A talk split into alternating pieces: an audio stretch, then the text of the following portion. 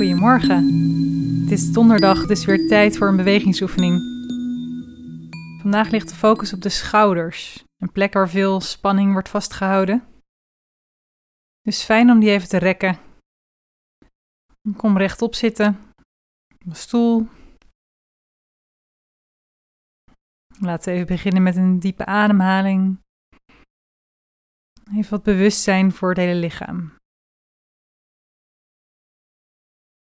Breng dan je rechterarm omhoog. Je elleboog naast je hoofd. En buig dan je rechterarm, zodat je hand richting je schouderbladen gaat. En je kunt nu je linkerhand naar je rechter elleboog brengen. Je kan een klein beetje druk geven met je linkerhand. Als dat te veel is, wat stabiliteit bieden. En blijf je opstrekken.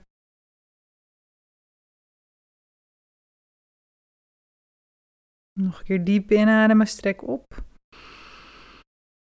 En adem uit. Breng je armen weer naar beneden.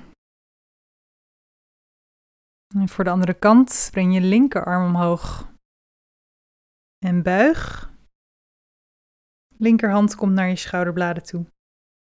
En je kan je rechterhand weer naar je elleboog brengen. Ontspan je kaken.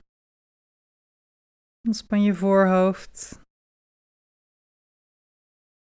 En voel de rek. En blijf ademen. En breng beide armen weer naar beneden. Strek dan beide armen naar de zijkant. En zo wijd mogelijk.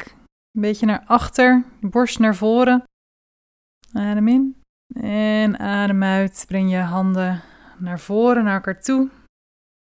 En nog één keer open. En breng je handen weer naar beneden. Laat ze rusten op je benen.